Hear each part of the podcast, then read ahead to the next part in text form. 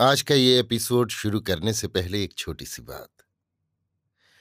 क्या आप भी अपना पॉडकास्ट बनाने की सोच रहे हैं? तो एंकर ट्राई कीजिए। ये पॉडकास्ट बनाने का सबसे आसान तरीका है। नंबर एक, ये फ्री है। नंबर दो, इसमें कई सारे ऐसे टूल्स हैं जो आपको अपने फ़ोन और कंप्यूटर पर रिकॉर्ड और एडिट करने की फैसिलिटी देते हैं। नंबर तीन आप अपने पॉडकास्ट को डिस्ट्रीब्यूट भी कर सकते हैं, जिससे इसे स्पॉटिफाई और दूसरे प्लेटफॉर्म पर सुना जा सके। तो डाउनलोड कीजिए फ्री एंकर ऐप या विज़िट कीजिए एंकर डॉट एफ़ पर अपना पॉडकास्ट स्टार्ट करने के लिए। ये तो थी एक छोटी सी जानकारी, और अब शुरू करते हैं एपिसोड का सिलसिला। तो आज के एपिसोड में लीजिए सुनिए। आचार्य चतुर्सेन शास्त्री के लिखे उपन्यास, वयम रक्षामह का सोलहवां भाग, सुम्बा द्वीप में मेरी यानी समीर गोस्वामी की आवाज़ में। दानवों के उस शुद्र द्वीप का नाम सुम्बा था। वो छोटा सा द्वीप, बाली द्वीप के दक्षिणांचल में थोड़ा पूर्व की ओर मुड़कर था। भारतीय महासागर में जो असंख्य अज्ञात छोटे छोटे द्वीप समूह हैं, उनमें से एक ये था। द्वीप प्राकृतिक सौंदर्य से ओतप्रोत था। सारे द्वीप की परिधि एक योजन से भी कम थी। द्वीप के बीचों बीच एक लंबी चौड़ी झील थी, जिसमें चारों ओर से झरने का पानी आकर जमा होता था। झील के चारों ओर दानवों के पुर थे। द्वीप का आकार अंडे के समान था। द्वीप चुंबक पत्थर का था। इससे जलयान और तरणियाँ बहुधा यहाँ नहीं आती थीं। जलमग्न चुंबकीय चट्टानों से टकराकर उनके डूब जाने का भय था। परंतु दानव यहाँ निर्भय आते जाते थे। दानवों की यहाँ संपन्न बस्तियाँ थीं। उनके घर पक्के, राजमार्ग प्रशस्त और पुर में स्थान स्थान पर हरे भरे उपवन थे, जिनमें अनेक मौसमी फल और फूल लगे थे। द्वीप का जलवायु अत्यंत स्वास्थ्यप्रद था। पुर, घर, हर्म, सौध, वन, बाग, उपवन, उद्यान, तड़ाग, राजमार्ग सभी कलापूर्ण थे। ऐसा प्रतीत होता था, दानव अत्यंत कला प्रेमी है, संपन्न भी हैं। उनकी संपन्नता का तो यही प्रमाण यथेष्ट था कि दानवों तथा उनकी पत्नियों के अंगों पर बहुत से स्वर्ण आभूषण थे। रत्नाभरण भी वे पहने थीं। दानव कन्याएँ दैत्यों के समान कृष्ण वर्णा नहीं होती थी। उनका रंग तपाए सोने के समान तथा उठाव आकर्षक होता था। दैत्यों की अपेक्षा वे सभ्य और सुसंस्कृत भी थे। दानव जैसे वीर थे, वैसे हसमुख और कला प्रेमी थे। संगीत नृत्य उन्हें अत्यंत प्रिय था। उनकी भाषा कर्ण मधुर थी और वे प्राकृत बोलते थे। इस द्वीप के निवासी अत्यंत परिश्रमी और सहिष्णु थे। वे दोपहर की धूप और गर्मी की परवाह न करके अपने कार्यों में व्यस्त रहते थे। बहुत से दानव प्रभात की सुनहरी धूप में अपने खेतों, बगीचों और खलिहानों में काम कर रहे थे। नगर हाट में पण्यक भी थे, शिल्पी भी थे। वे सभी अपने अपने काम में व्यस्त थे। स्त्रियाँ भी पुरुषों ही के समान परिश्रमशीला थीं। ये दानव जैसे स्वस्थ और परिश्रमी थे, वैसे ही हसमुख और मिलनसार भी थे। उच्च रक्त के चिन्ह उनमें प्रकट थे। सुंदर प्रभात था। प्रभात के इन क्षणों में समुद्र तट की प्रकृति शोभा देखते ही बनती थी। सर्वत्र एक माधुर्यपूर्ण आलोक छाया था। सुदूर क्षितिज पर फैले हुए फैनिल सागर की गंभीर तरंगों पर प्रभातकालीन सूर्य की रक्तिम किरणें थिरक रही थीं। लाल, पीली आभा से उद्भासित आकाश अनंत की ओर एक धूमिल रेखा बनाता हुआ समुद्र से जा मिला था।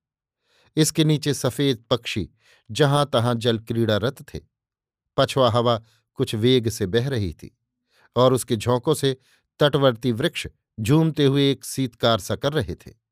प्रबल बात के थपेड़ों से आंदोलित महासागर की ज्वार की रौद्र लहरें गंभीर गर्जन तर्जन करती हुई अनवरत गति से तटवर्ती काली और लाल लाल चट्टानों से टकरा रही थीं। सारा उपकूल श्वेत भागों से भरा था। रावण अपनी अभिसारिका उस दैत्य बाला का अपनी ही आँखों के सम्मुख निधन देख अत्यंत व्यथित हुआ। दानवों का दलन करने तथा मकराक्ष की जीविताहुति देने से उसका क्रोध यद्यपि कम हो गया था, पर उसका मन शोक दग्ध हो रहा था। वो इस समय एकाकी समुद्र तीर पर चित्त शांत करने और स्वस्थ होने के लिए आया था। वो आज अपने स्वभाव के विपरीत दुखित था। रह रहकर उसे दैत्यबाला के साहस और उत्सर्ग की याद आती थी। यद्यपि बलि मांस के साथ उस बाला का मांस भी उसने सब राक्षसों के साथ खाया था और ये उसके विश्वास के अनुसार उसके प्रति सबसे अधिक पवित्र व्यवहार था, परंतु उस प्रियतमा का अभाव उसे इस समय खटक रहा था। इसी समय उसने देखा, एक दीर्घकाय दानव उसकी ओर चला आ रहा है। उसके साथ ही एक परम सुंदरी सलोनी बाला है। दानव बहुत लंबा और कृषकाय था। उसकी साथ वाली बाला अनूढ़ा थी।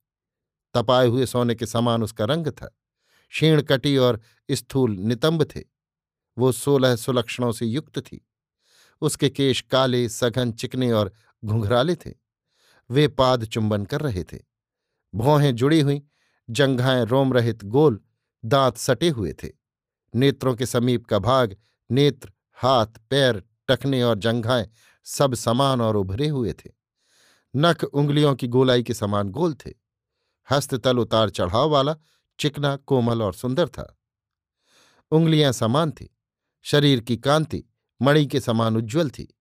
स्तन पुष्ट और मिले हुए थे। नाभि गहरी थी तथा उसके पार्श्व भाग ऊँचे थे। वक्षस्थल और दोनों पार्श्व उतार चढ़ाव वाले थे। शरीर के रोम कोमल थे। दोनों चरणों की उंगलियाँ और तलुए ये बारहों भूमि से भली भांति सट जाते थे। हाथ पैर लाल थे। उनमें यव की रेखाएँ थीं। मंद मुस्कान निरंतर उसके होठों पर खेल रही थी। ऐसी ही सुलक्षणा सुकुमारी दानव की वो बेटी थी। दानव ने धीरे धीरे रावण के निकट आकर उसे स्वस्ति कहा। लाज से सिकुड़ी हुई तथा शोभा और कोमलता से परिपूर्ण उस बाला को नीची आँख किए उस दानव के पास खड़ी देख एक बार रावण चमत्कृत हो गया।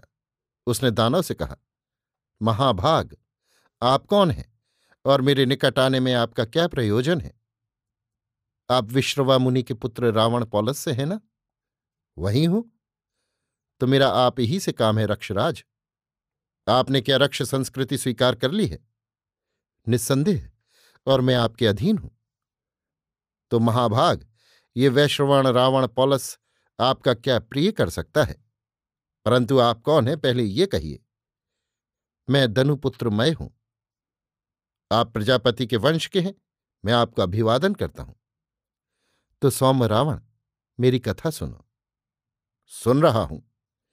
काश्यप सागर तट पर हिरण्यपुर के निकट मेरा पुर है। और मैं दैत्यपति विरोचन का बांधव हूँ। कदाचित तुमने सुना हो, एक हेमा नाम की अप्सरा उरपुर की निवासनी थी। उसे देवों ने मेरे लिए दे दिया था। चिरकाल तक मैं उसके साथ आनंद से रहा। परंतु आज चौदह वर्ष बीत रहे हैं, वो मुझे छोड़कर फिर देवों के पास चली गई। उसके सुख विलास के लिए मैंने एक अति सुंदर नगर की रचना की थी, जो स्वर्णमय था। उसमें मैंने उस सुंदरी के लिए मणिमहल बनवाया था। जो आज चौदह वर्षों से सूना है। मैं उस प्रिया के विरह से व्याकुल, असमय ही वृद्ध हो गया हूँ और द्वीप द्वीप में भटक रहा हूँ। ये कन्या उसी के गर्भ से उत्पन्न हुई है। अब ये युवती हुई।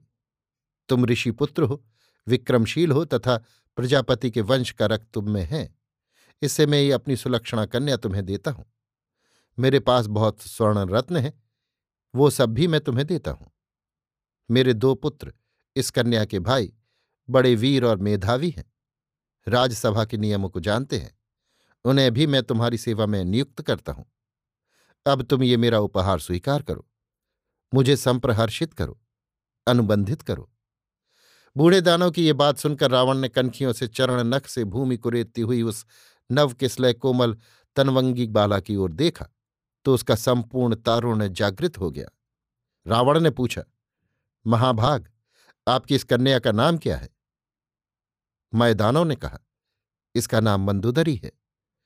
तथास्तु महाभाग, अग्नि प्रज्वलित करो, मैं उसकी साक्षी में धर्मपूर्वक आपके कन्या रत्न को ग्रहण करूँगा। बूढ़े दानों ने तत्काल सूखी समिधाएँ चुन ली और अग्निपाषाण से अग्नियाधान किया। रावण ने कन्या का हाथ पकड़कर कहा घृणामी ते सौभाग्यत्वाय हस्तम। दानव मैंने एक अमोघ शक्ति उसे भेंट देकर कहा, स्वस्ति, तुम्हारा कल्याण हो। पौलस्त मुनि कुमार ये दिव्य शक्ति लो। इसके रहते तुम विश्व में अजय हो। अब मैं चला। वृद्ध दानव एक ओर जाकर पर्वत श्रृंखलाओं में गायब हो गया। रावण ने नववधु की ओर देखकर कहा, वरम ब्रूहि। वधु ने तिरछी दृष्टि से उसकी ओर देखकर कहा, अलमलम प्राप्त सर्वम। तब रावण ने अपने उत्तरीय के छोर से बाला का उत्तरीय बाँध लिया और खड्ग कोश से खींच उसकी धार बाला के चरण नख से छुआकर उसे अंक में समेटते हुए कहा, चलो फिर, रक्षकुल महिषी मंदोदरी। और दूसरे ही क्षण सद्य विजित दानवों की वो सुरम्भपुरी प्रासाद, हर्म सौध सब रंग बिरंगी पताकाओं और दीपावलियों से चित्रित विभूषित विविध वाद्यों और हर्ष कोलाहल से अपूर्यमाण हो गए। अभी आप सुन रहे थे आचार्य चतुर्सेन शास्त्री के लिखे उपन्यास, वयम रक्षा महा का सोलहवां भाग, सुम्बा द्वीप में, मेरी यानी समीर गोस्वामी की आवाज़ में।